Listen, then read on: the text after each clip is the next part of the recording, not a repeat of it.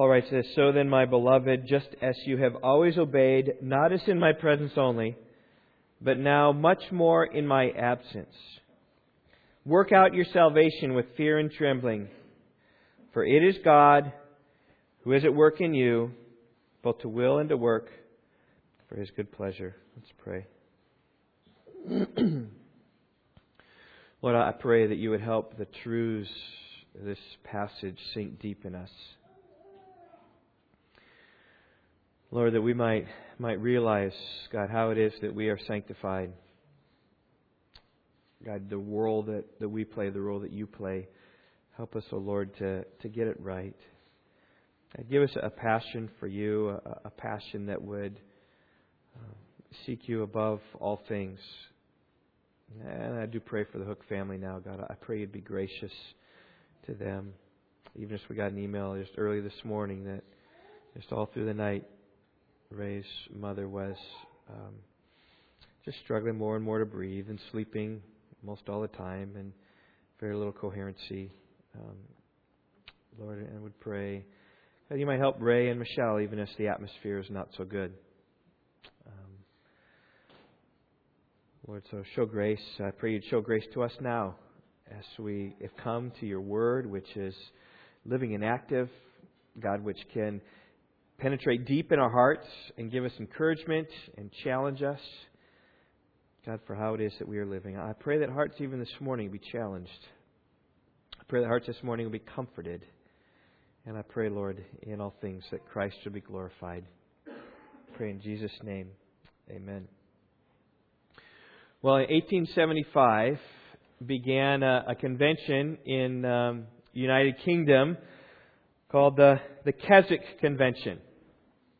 K E S W I C K. It's pronounced Keswick, and uh, it became a central gathering place in the 1870s for the the higher life movement, which was gaining ground in England at that time.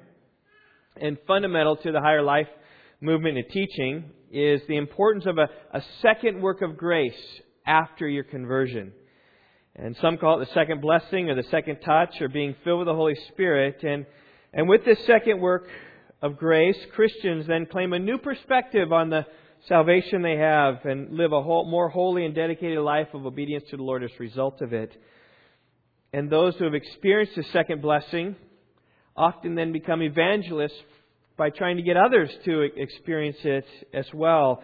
They'll encourage others, right, to, to seek God to, to, so you can be removed, right? Your, your sin can, can be removed. You can overcome them. You can have greater passion than ever before. And, this teaching then transcends denominations. Um, in charismatic Pentecostal circles, it goes like this uh, I was saved when I believed in Jesus, but it was five years later when I was baptized with the Holy Spirit. That's when God really moved me and I became alive in Him. In fundamentalist circles, it might go like this. When I was eight years old, I walked the aisle. But only later in life, when I faced the reality of my sin, did I really fully surrender my life to Christ. And it was at that time that God really did a work in my life. Or in evangelical circles, it might go like this I accepted Jesus as my Savior when I was young, but in college is when I accepted Jesus as my Lord. There's another manifestation of just this second level, higher blessing. One man summarized his teaching by this Christians experience two blessings. The first is getting saved, and the second is getting serious. The change is dramatic from a defeated life to a victorious life, from a lower life to a higher life, from a shallow life to a deeper life, from a fruitless life to an abundant life, from being carnal to being spiritual, from merely having Jesus as your Savior to making Jesus your Master. So, how do people experience the second blessing? Through surrender and faith. Well, maybe you've heard this slogan before let go and let God. You heard that before? I trust you have. That, that is really the theology that in the early days of the Keswick Convention, that, that, was, that was taught. Today it's, it still meets, but that teaching isn't primary so much anymore. But let me just say this there's a measure of truth in let go, let God. I mean, you can find a few verses in the Bible declaring something like that. I mean, after all, if you're going to have a Bible conference kind of dedicated to this let go, let God theology, then there's got to be some substance to it. So just, just think about it. Peter says, cast all your anxieties on him because he cares for you. Right? That's, That's letting go your anxieties and just saying, God, I'm just trusting. That's, that's let go, let God. There's some truth to that. Old Testament, David wrote, Cast your burdens on the Lord, he will sustain you. Or Proverbs 3, 5 and 6. Trust in the Lord with all your heart. Lean not on your own understanding. In all your ways acknowledge him, and he will make your path straight. Right? Just, just trust him with all your heart, and he'll make your path straight. Or Philippians 4. Even what we've been studying, we'll get to that in a few months. I don't think it'll take a year. I think in a few months we'll get there. Be anxious for nothing but in everything, by prayer and supplication, with thanksgiving, let your requests be made known to God. And then this peace of God, which surpasses all comprehension, will guard your hearts and your minds in Christ Jesus. Now, there's some degree that let go, let God is, is biblical, but like many doctrines in the Bible, it needs to be balanced with a proper perspective of the whole biblical whole. If you just take those verses and just say that's all your sanctification theology, you'll be in trouble because you will miss uh, hundreds of texts in which calling us to exertion in our sanctification. They call us to strive and wage war and to fight. And one of those texts is ours this morning here in Philippians chapter 2, verses 13 to 4, 12 and 13. Just I want you to consider some of these, these verses on sanctification that say you strive. Jesus said it this way If your right eye makes you stumble, tear it out, throw it from you. It is better for you to lose one of the parts of your body than your whole body to be thrown into hell. If your right hand makes you stumble, cut it off and throw it from you. It is better for you to lose one of the parts of your body than for your whole body to go into hell. That's talking about striving. That's talking about warfare. That's talking about being serious about your sin, not just letting go and letting God like carry you along. And even to the point of heaven and hell being at consequence.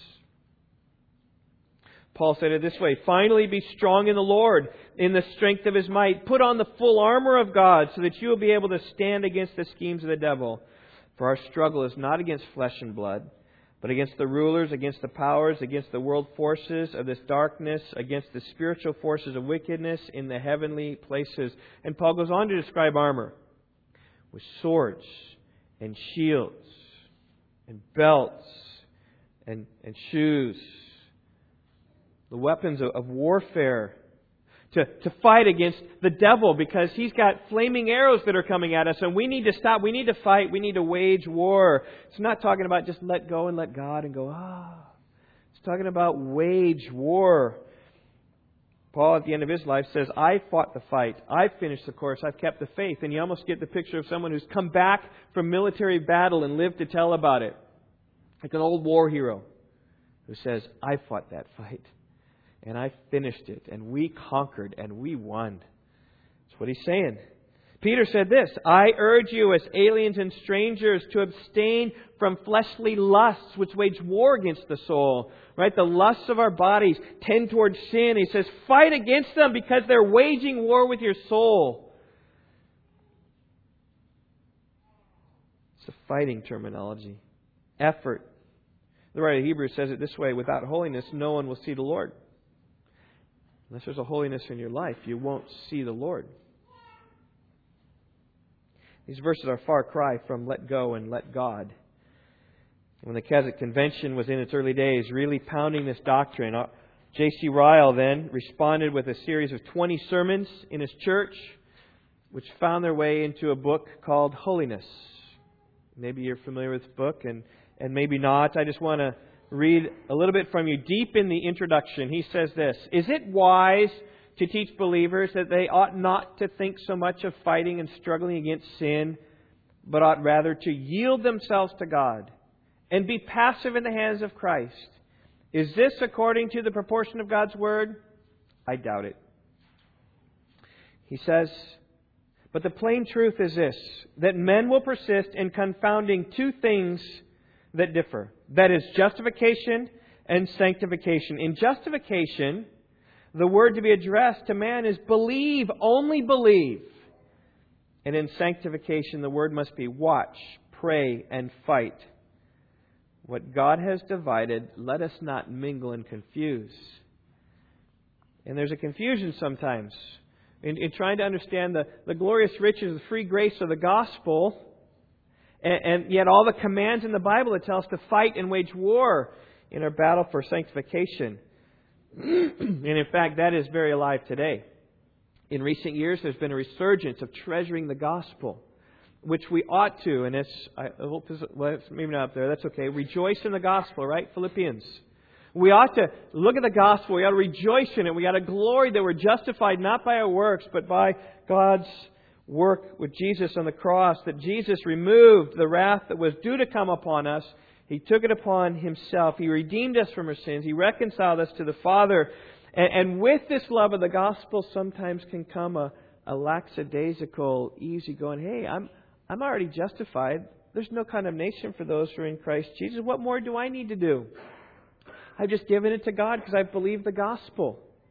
But missed these hundreds of verses that speak about striving and effort. And, and in recent days, Kevin DeYoung has taken up the mantle and, and written his own book. It's called The Hole in Our Holiness. I think it just came out just even one or, or two years ago. And uh, he's battling really uh, um, this, this notion that says we just believe in the gospel and trust and rest in that and let go and let God. Subtitled, Filling the Gap between gospel passion and the pursuit of godliness. Passion for the gospel and everything God has done, and yet with a pursuit of godliness. He writes this Among conservative Christians, there is sometimes the mistaken notion that if we are truly gospel centered, we won't talk about rules or imperatives or moral exertion.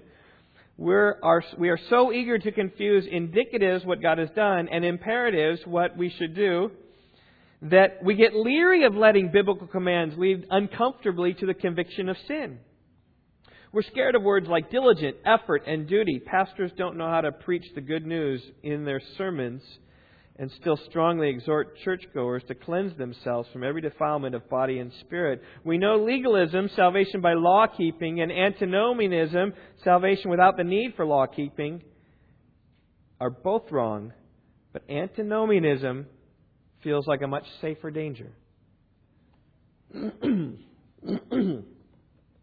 That's what Kevin DeYoung writes. This morning, as we dive into Philippians, my heart is to set before you, I hope, a thoroughly biblical perspective of sanctification. Because that's what our text talks about this morning. It speaks about what we do and what God does in our sanctification. Look at it there again. Philippians 2 12 and 13. So then, my beloved, just as you have always obeyed, not as in my presence only, but now much more in my absence, work out your salvation with fear and trembling. For it is God who is at work in you, both to will and to work for his good pleasure. Now, instantly you might say, wait a minute, Steve, there's something wrong there. You've been talking about sanctification, sanctification, but sanctification is nowhere mentioned in these verses. The only thing that's mentioned in these verses is salvation. How is it that it's talking about sanctification. What's up with that? Well, it's a good question. And I merely point out in verse 12, we see the exhortation here is to work out your salvation. Right? It doesn't say work for your salvation, which of course would be completely unbiblical, completely contrary to what Paul has taught. Titus 3:5 God saved us not on the basis of deeds which we've done in mercy, but according to his mercy by the washing and regeneration, renewing by the Holy Spirit. Paul doesn't say work for your salvation, he says work out your salvation. In other words, Philippians, you've been saved through the gospel of Christ. And he said that. He's talking about that, about the Christians, right? And we'll, we'll get that in chapter 1, verse 27, right? You conduct yourselves in a manner worthy of the gospel. You have received the gospel, so conduct yourself in a manner worthy of that. Christ has redeemed you so work out what that means, just like in Acts 15 that Darren read for us today. Right? Uh, okay, should we be circumcised or not? Eh, do, do we need to keep that Old Testament law or, or do we not? It's very interesting that Paul had Timothy circumcised, who was a Gentile, but he did not have Titus circumcised. There are circumstances, right, to work out your salvation. How is it you're supposed to go about your day? How are you supposed to conduct yourselves? What types of things you're supposed to say in the office, in your neighborhood? Work it out. And Paul, I think, primarily is talking about the church body. Work it out in unity through humility because that's the big thing he's been talking about. This verse, verse 12, comes in context. So then. So you say, well, what's it talking about? In light of what's before, so then, this is what we need to do. And what came before? Chapter 1, verse 27, I think is the right place to start, is conduct yourselves worthy of the gospel of Christ. So that again, whether I come and see you or remain absent, I will hear of you that you are standing firm in one spirit, with one mind, striving together for the faith of the gospel. There it is, just a, a unity. You've received the gospel, you've joined with others in the gospel, Philippians. Now walk in a manner worthy of, of that, which means walk in unity. One spirit, one mind, strive together for the faith of the gospel. Live in gospel community in, in unity. Join to participate in the spread of the gospel together. Because when God saves an individual, He doesn't just save him as an island, He saves him into a community, the church. And a life worthy of the gospel of Christ will work itself out in unity. That's what chapter 2 is about. Paul says this Therefore, if there's any encouragement in Christ, if there's any consolation of love, there's any fellowship of the Spirit, if any affection and compassion, in other words, if the gospel's true in your life, then verse 2, make my joy complete. Again, unity things. By being of the same mind, maintaining the same love, united in spirit, intent on one purpose. A life worthy of the gospel will seek out unity. You say, well, how can that be? In a room full of 100 people, there are normally 100 different uh, opinions about things. Well, that's where humility comes in, verses 3 and 4. Do nothing from selfishness or empty conceit with humility of mind, regard one another as more important than yourselves. Do not merely look out for your own personal interests, but also for the interests of others. That's the way unity happens. We see the interests of others and we, we lift those above ourselves. It's what Christ did in the incarnation. It's what we celebrate at Christmas time. Verse 5 Have this attitude in yourselves, which was also in Christ Jesus, who in the form of God came in the form of man humbled himself by becoming obedient to the point of death. Therefore, God highly exalted him. And so then, in light of walking unity, here it is work out your salvation with fear and trembling. Well, let's dig into our text. My title this morning is, is You Work, God Works.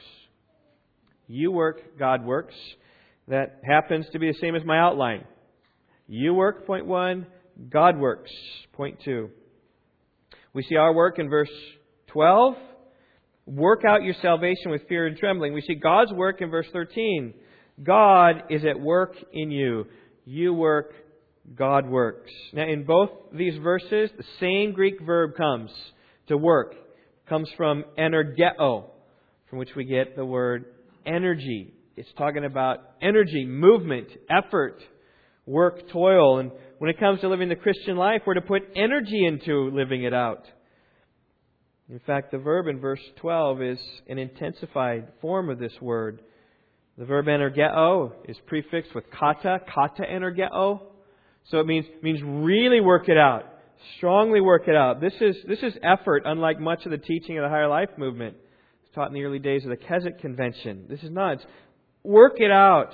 Right? Strive and labor. So that's at the end of verse 12. Let's begin at the beginning of verse 12. We've seen so then, brought it into context. Let's look at this next word, my beloved.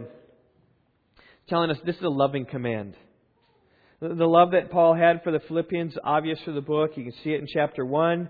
They'd participated in the gospel from the first day. When the gospel came to those in Philippi, to the day when Paul was writing the letter, he was rejoicing that the gospel was was going forth from this church. And in chapter 1, verse 7, he says, I have you in my heart. There's an expression of love. And in verse 8, he says, I long for you all with the affection of Christ Jesus. There's a genuine love that Paul had with the Philippians. In fact, his desire, chapter 2, verse 24, was to go and to be with them. Look at chapter 4, verse 1. Therefore, my beloved brethren, whom I long to see. You're my joy and crown. In this way, stand firm in the Lord, my beloved. Uh, calling them beloved isn't just some formal title. He really loved these people. And the effect is this, is this command to work out your salvation, it comes from love. It's not some harsh and uncaring command from a tyrant. No, it's the admonition of someone who loves you. In fact, that's the best thing for the Philippians to do, is to work out their salvation. And I say to you, church family, this is good counsel. It is good counsel for all of us. It is loving counsel. It's good for you to seek the Lord. It's good for you to be in His Word. It's good for you to humble yourself. It's good for you to seek the unity of the body. It's a, loving command, so therefore, my beloved. But it's also an encouraging command. We, we see this in the next phrase. Not, just as you have always obeyed, not as in my presence only, but now much more in my absence. Those in Philippi would have found this very encouraging because Paul says, Listen, I already see that you're obeying the Lord. I already see it. You can read about Acts 16 when Paul saw it firsthand. The gospel came to those in Philippi, and he and Silas went down to that place of prayer by the river, met with those women, preached the gospel to them, and the Lord opened Lydia's heart to believe in the gospel. Right through a disturbance, they were thrown in jail. They were singing hymns of praise in jail. Then the Philippian jailer was converted to say they told him to believe in the Lord Jesus Christ and you'll be saved. And and though Paul was urged by the authorities to, to leave town, on another missionary journey, he came back and saw the fruit of what they had done. So he could say here, You've always obeyed in my presence. But also he saw that they obeyed apart from them. And, and it says here that, that now much more you're obeying in my absence. In chapter 4, verse 18, we, we get wind of the fact that Epaphroditus brought a gift from Philippi and certainly updated them with how things were going in Philippi. And, and he heard about how they were obeying. And, and the news is good. Is that even when Paul wasn't there, they were still obeying. And isn't that the true test of obedience? What you do when no one's looking at you? What you do in the, in the closet? What you do when your parents aren't around, what do you do when your pastor's not around? How do you speak? How do you act? And Paul says, I wasn't with you, and yet I hear from Epaphroditus that you are, are still laboring on for the gospel. In fact, I remember growing up in our neighborhood, right across our street was a party house.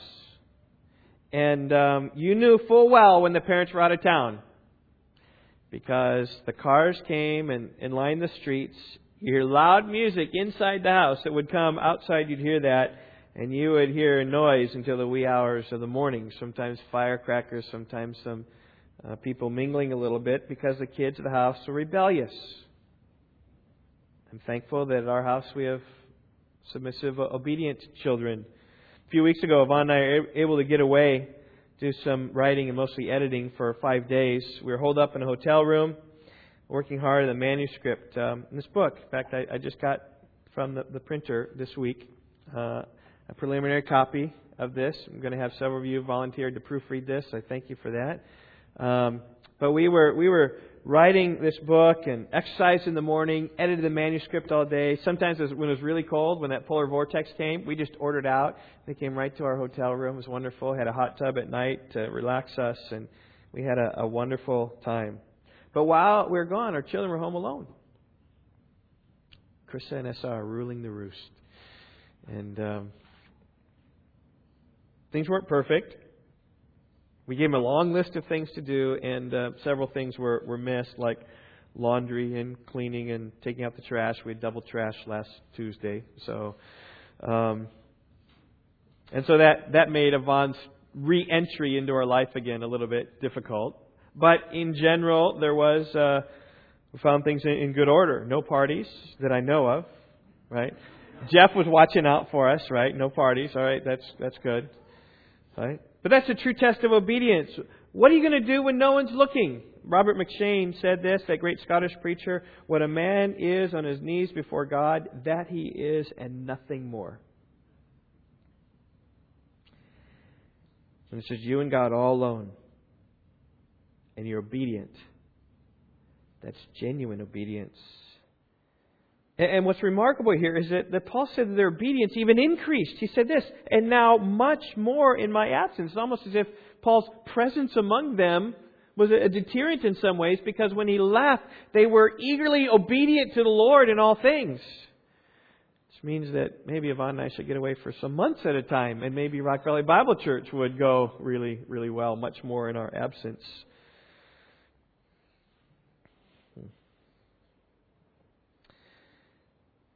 Um, and one of the reasons why this is encouraging is this, is because this command to work out your salvation with fear and trembling isn't just piling on more. He's not just saying, okay, you got to do this, you got to do this, you got to do this, you got to do this. No, Paul isn't laying this burden on them too high to bear. He says, no, no, no, you're doing well. I've seen it, I've heard about it, and I'm just telling you, you keep going on the course that you have charted. You keep obeying the Lord. You just keep on keeping on doing what you're doing.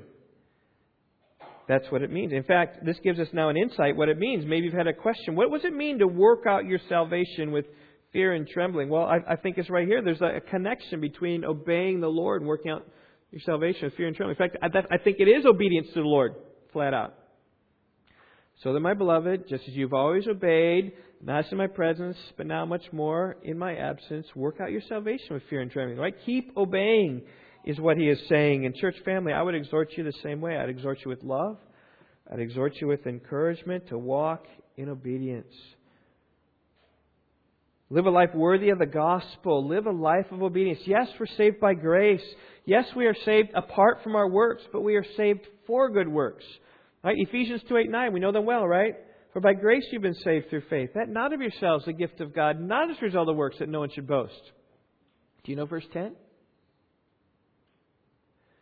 For we are his workmanship, created in Christ Jesus for good works, which God prepared beforehand that we should walk in them. Saves us totally by his grace so that we would be prepared for good works, which God prepares for us. He saves us unto obedience. So work after your obedience. Labor long and hard to obey the Lord. You know, this balance between gospel saving and earnestly seeking the Lord is even right here in Philippians. Look at chapter 3, verse 9. I mean, this is, this is pure gospel. Paul says this, that I may be found in him, not having a righteousness of my own derived from the law, but that which is through faith in Christ. The righteousness which comes from God on the basis of faith. Right? Paul, you've just received it. There's rejoicing in the gospel. And how does he act then as a result of that? Well, look at verse 13. He says, Brethren, I do not regard myself as laying hold of it yet. What do you mean, Paul? You've got this righteousness that's not yours. But, but there is this, this walking in obedience that comes. He says, One thing I do, forgetting what lies behind and reaching forward to what lies ahead. Verse 14. I press on toward the goal for the prize of the upward call of God in Christ Jesus. Verse 15 Therefore, as many as are perfect have this attitude. And if in anything you have a different attitude, God will reveal that also to you. In other words, have this attitude that Christ has done everything, so I give him my all. Those two things working balanced perfectly. And then Paul talks, verse 16. However, let us keep living by the same standard to which we have obtained.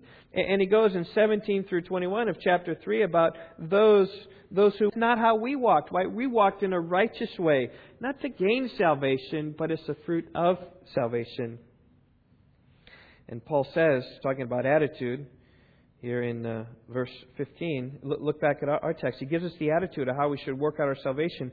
We should work it out with fear and with trembling. And I say this because this is serious business to seek the Lord when he may be found. Remember when Jesus spoke about gouging out your eye or hacking off your hand? It was a matter of eternity. He says, Don't go to hell with a sinful eye. Leave it on earth. Don't go to hell with a sinful hand. Leave it on earth. And it's the fear and trembling that we ought to have. And fear of the Lord will help you in a walk of purity. Proverbs 8 13 says this The fear of the Lord is to hate evil. If you fear the Lord, right, you'll, you'll want and desire to do the things He says. You will hate the evil way. You'll walk in the righteous way.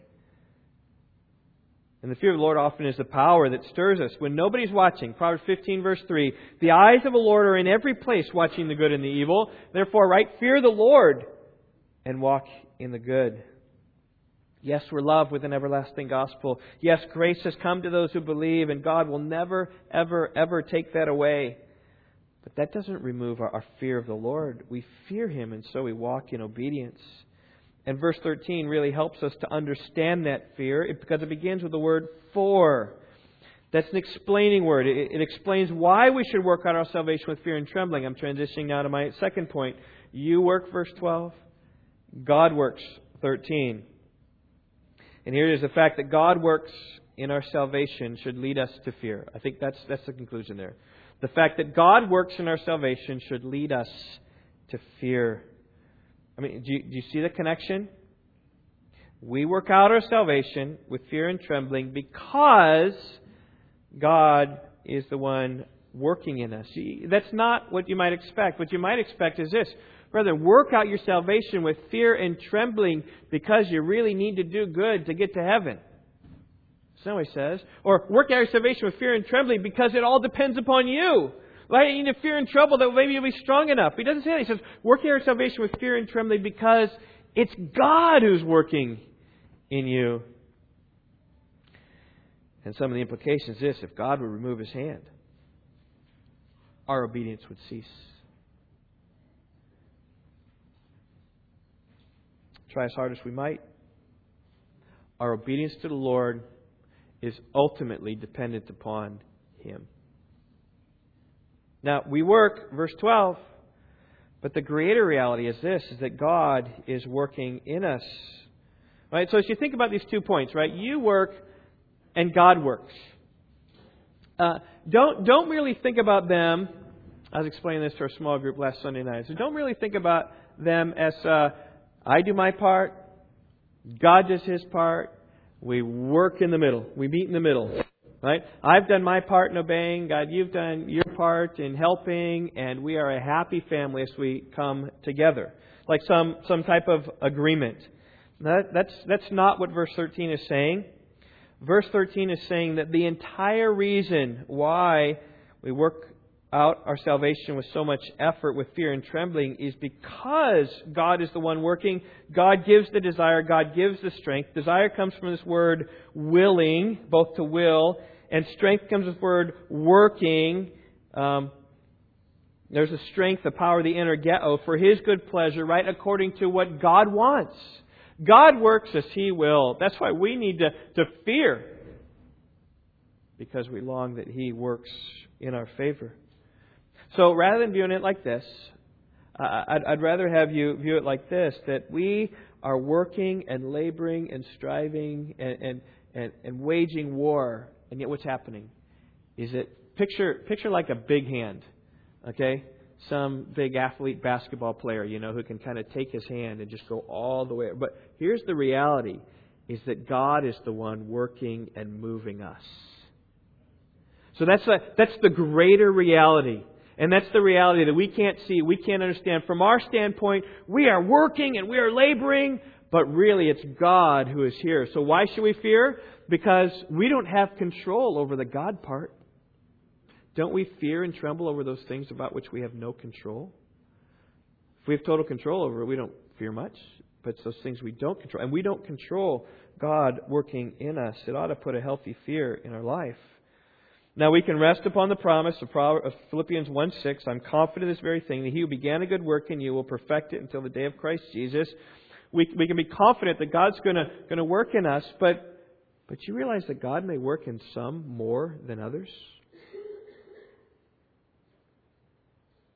And, and it may be that, that God hasn't given you a passion that He's given others. And again, in some regard, that's let go, let God. God. Help me, right? Give me that passion, right? God, I'm giving it to you, God. You put it in me, and then I'm going to go and I'm going to I'm going to run. Keep both those parts. John Piper said it well in his book, When I Don't Desire God. Chapter 3 is entitled The, the Call to Fight for Joy in God. He commented on this passage. He said this Philippians 2 12 and 13 describe how uh, Christian work is enabled by the work of God within us. Work out your salvation with fear and trembling, for as God is at work in you, both to will and to work for his good pleasure. God's work in us does not eliminate our work, rather, it enables our work. We work because he is the one at work in us. Let me say it a different way. We work because He is the one at work in us. Therefore, the fight for joy, Sanctification and working our salvation is possible because God is fighting for us and through us, and all our efforts are owing to His deeper work in and through our willing and working. That's why I say our fight for joy is a gift of God. That's why I say our sanctification is a gift of God as He works in us. Well, let me, let me explain. uh, my, my book here, looking, passing by the field, looking and learning from life. And all I've done is is just each each each chapter's kind of got some pictures in it and kind of just some things I've seen in life, and I just kind of apply some some lessons for us. Our kids our kids love this um, because they see the pictures and they start start reading it. And so maybe kids, you might like this book when you it's all done and you get a copy. You can read it. And um, here's an entry I did about making cookies. Okay, making cookies here. Picture in your mind a little girl who longs to make some cookies. Because she's too young to do things herself, her mother needs to help her. The little girl needs help reading the recipe, finding the ingredients, measuring the right amounts, and mixing the ingredients. She needs help placing the dough on the cookie sheet and not in her mouth, placing them in the oven, setting the timer, and safely taking the cookies out of the oven. In the end, she proudly announces, Look at the cookies I made! Now, certainly she made them, but it was her mother behind the scenes who gave direction and counsel and a helping hand wherever needed. Likewise, when we serve the Lord, we may take credit for doing the work. But all the while, it is God who is, Hebrews 13, verse 21. Listen to this. God is working in us that which is pleasing in His sight. It's almost an exact parallel here to Philippians chapter 2. And that's the picture.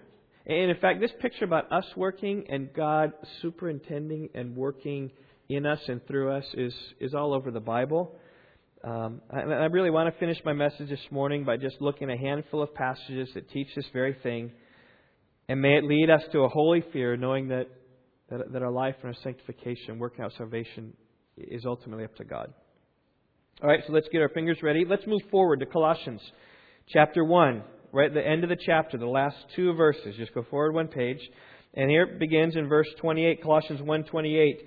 We proclaim him, admonishing every man and teaching every man with all wisdom, so that we may present every man complete in Christ. For this purpose I also labor, striving according to his power which mightily works within me. So Paul puts forth his ministry goals in verse 28.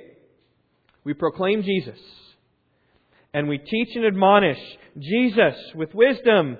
And here's the aim presenting every man complete in Christ, every man believing, every man walking with the Lord, every man resting in Jesus. So, how does he do it? He does it with great intensity and passion, and work, and effort. Look at verse 29. For this purpose I labor. But where does he get this energy to labor? Verse 29. Striving according to the power which mightily works within me. I, I am striving according to the energy, the power, the dunamis that God gives me. There it is. I'm working, but God has given me that power. God is the fuel. God is, is pushing it on. And if you'd ask Paul, Paul, how is it you labor so hard? How is it you never tire? Here's what I think he would say. He said, It's not me. It's God doing his work in me. In fact, because that's exactly what he says in 1 Corinthians 15, right? So, so turn over there. 1 Corinthians 15, page 138 in your Pew Bibles, if that's what you have. 1 Corinthians 15. Now, this speaks about Christ's resurrection, how he appeared to all the apostles. Verse 8, last of all, he appeared to me also. I want to look at verses 9 and 10. Look at how Paul describes his labor and his work, working out of salvation, and God's work in him. He said this For I am the least of the apostles, and I am not fit to be called an apostle because I persecuted the church of God. But by the grace of God I am what I am. and his grace toward me did not prove in vain, but I labored even more than all of them, yet not I, but the grace of God with me. And here's Paul's perspective. I'm the least of the apostles. I'm not worthy even to be called an apostle because I resisted the work of God. I persecuted the church. I was killing Christians. I was blaspheming against God. I was a violent aggressor. But God showed great grace and has saved me and is working in me yet. He said, I have labored more than all the apostles. Peter, I've labored more than Peter. Andrew, labored more than him. James, I've labored more than him. John, labored more than him. I've kept longer hours. I've gone on more journeys. I've been more dedicated to this. And you can just add up the others, right? Whether it's Thomas or Matthew or Philip or Bartholomew. You stack up an apostle, and Paul says, I don't think he's saying this prideful. He's saying that my labor and my effort exceeds them all. And yet, what does he say? He says, Yet, not I. It's not my labor, but it is the grace of God within me. Paul's laboring, but it's not him. It's God is the one who's laboring. So Paul says, well, let's try Jesus. John 15, page 85 in your Pew Bibles, if that's where you are. John 15. This is a great story about the vine and the branches. Jesus talking about, I'm the vine and you are the branches. And obviously, where's the branches getting the source? Let's just let's look at verse four. Abide in me, and I in you. And as the branch cannot bear fruit of itself unless it abides in the vine, so neither can you unless you abide in me. I'm the vine, you are the branches. He who abides in me and I in him, he bears much fruit. For apart from me, you can do nothing. And, and see, what, what Jesus is talking about here is this connectedness between vine and fruit, vine and branch. And if branch is on its own, it's not going to bring forth any fruit. That's why when um, Aaron's rod budded, it was so miraculous because it wasn't connected to anything. But Jesus says this that the vine, the branch needs to be connected towards the vine to bring forth fruit. And so ultimately it comes down to this. What, what about the fruit? Who makes the fruit? Well, the branch does, right? Because the branch is working, but utterly it's the vine which is supplying the power and the grace and the help. And Jesus even says it strongly. Apart from me, you can do nothing. Okay? So let's think about how much you're doing apart from Jesus towards your sanctification, working out your salvation. How much you doing? Jesus says, right, here's this illustration. You might say, well, the branch is needed because it's got to get to the leaves, it's got to bring forth fruit, it's got to flower, it's got to pollinate. The branch is necessary. Yes, yes, it's necessary. But Jesus says, don't take this analogy too far because apart from me, you can do nothing. In other words, when the branch is connected with the vine, it's really the vine that goes in all the way through and brings forth the fruit. Let's try the Old Testament. Psalm 127, right? This is the Old Testament part, 449 in your Pew Bibles. If you're there, Psalm 127 it's a very familiar passage. I, I believe it's teaching the exact same thing. But God is, is working it. Psalm 127 Unless the Lord builds the house, they labor in vain to build it. Unless the Lord guards the city, the watchmen keep awake in vain. It's vain for you to rise up early, to retire late, to eat the bread of painful labors, for he gives to his beloved sleep. You can labor long and hard to build a house or a city, and if God isn't in it, your work is totally in vain. That's what he's talking about here. He says, you can, you can build a house, but if, if the Lord doesn't build it, you've labored in vain. So, but here you are, you're doing something but unless God is the one doing it, you're, you're laboring in vain. I, I think you, you take that to God guarding a city. If God's, if God's guarding a city, you're safe and secure in His everlasting arms. If God's not guarding the city, you, you better fear because the enemy can come and, and take over you. And, and I think you can apply that then to the church. You can apply that to your sanctification. Unless God is working in your life, you will seek to work out your salvation for naught mean, that means you can go to church and read your Bible, even memorize large portions of Scripture. And if God isn't in the work, your labor is totally in vain. You've just done a lot of religion, like the Pharisees. Because God is the one who ultimately brings forth prosperity in our labor. Well, let's go back to that Hebrews passage that I talked about before. Hebrews chapter 13, page 177 in the New Testament of our, Pew Bibles, if you're there. It's the, the concluding prayer to the book of Hebrews. This, this is our last text, and then I got a quote, and we'll, we'll finish up here. But Hebrews 13, verses 20 and 21 after speaking about how, how great Christ is and how we must press on, he comes to the end and says, Now, verse 20, now the God of peace, who brought up from the dead the great shepherd of the sheep through the blood of the eternal covenant, even Jesus our Lord, may God equip you in every good thing to do his will, working in us that which is pleasing in his sight through Jesus Christ, to whom be the glory forever and ever. Amen. So you, look at that, you say, well, who's doing the equipping? It's God who fashions us and molds us and equips us for every good thing to do His will. It's God who does that. Who does the empowering? Well, it's the Lord who equips us to do His will. By almost parallel to Philippians 2, right? That, that His working in us, that which is pleasing in His sight. And if I do this enough times, you'll catch it. We are working but He is working in us to do that which is pleasing in His sight. Well, before we close, I just want to read from C.S. Lewis in his book, Mere Christianity. He talks a little bit like making cookies. This is how he, he explained making cookies. He says, Every faculty you have, your power of thinking or of moving your limbs from moment to moment, is given you by God. If you devoted every moment of your whole life exclusively to her, His service, you could not give Him anything that was not, in a sense, His own already. So that when we talk of a man doing anything for God or giving anything to God, I will tell you what it's really like. It's like a small child going to his father and saying, Daddy, give me sixpence to buy you a birthday present. It's all very nice and proper, but C.S. Lewis says, this is his words, but only an idiot would think that the father is sixpence to the good on the transaction. In other words, right? He gives the money to the child. The child goes, buys his present, and it's not like that child still owes him. It's not. God is everything. It's he. That's how He works. He, he gives us life, breath, and all things. He initiates salvation. He saves us.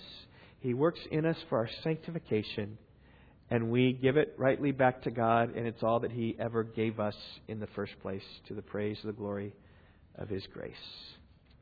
So let's pray. Oh, Father, I would pray for Rock Valley Bible Church. I pray, God, that you would give us passion for you, that we indeed would work out our salvation with fear and trembling. God, that we would fear knowing that this is, this is out of our control that we can um, we can work and labor and strive, but really, God, it's you who work in us.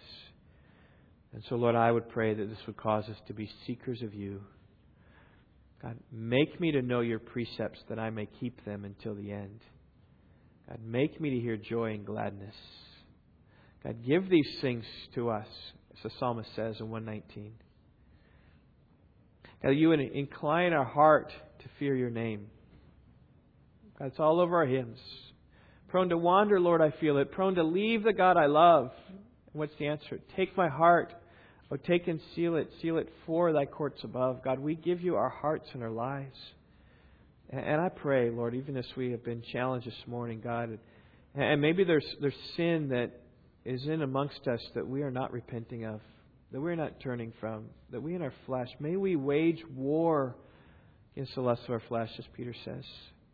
And God, may you be the one to work in us, to will and to work for your good pleasure. God, we need you to work. We need you to act. We need you to act the miracle. So I pray, O oh Lord, that you would do that. In Jesus' name, amen.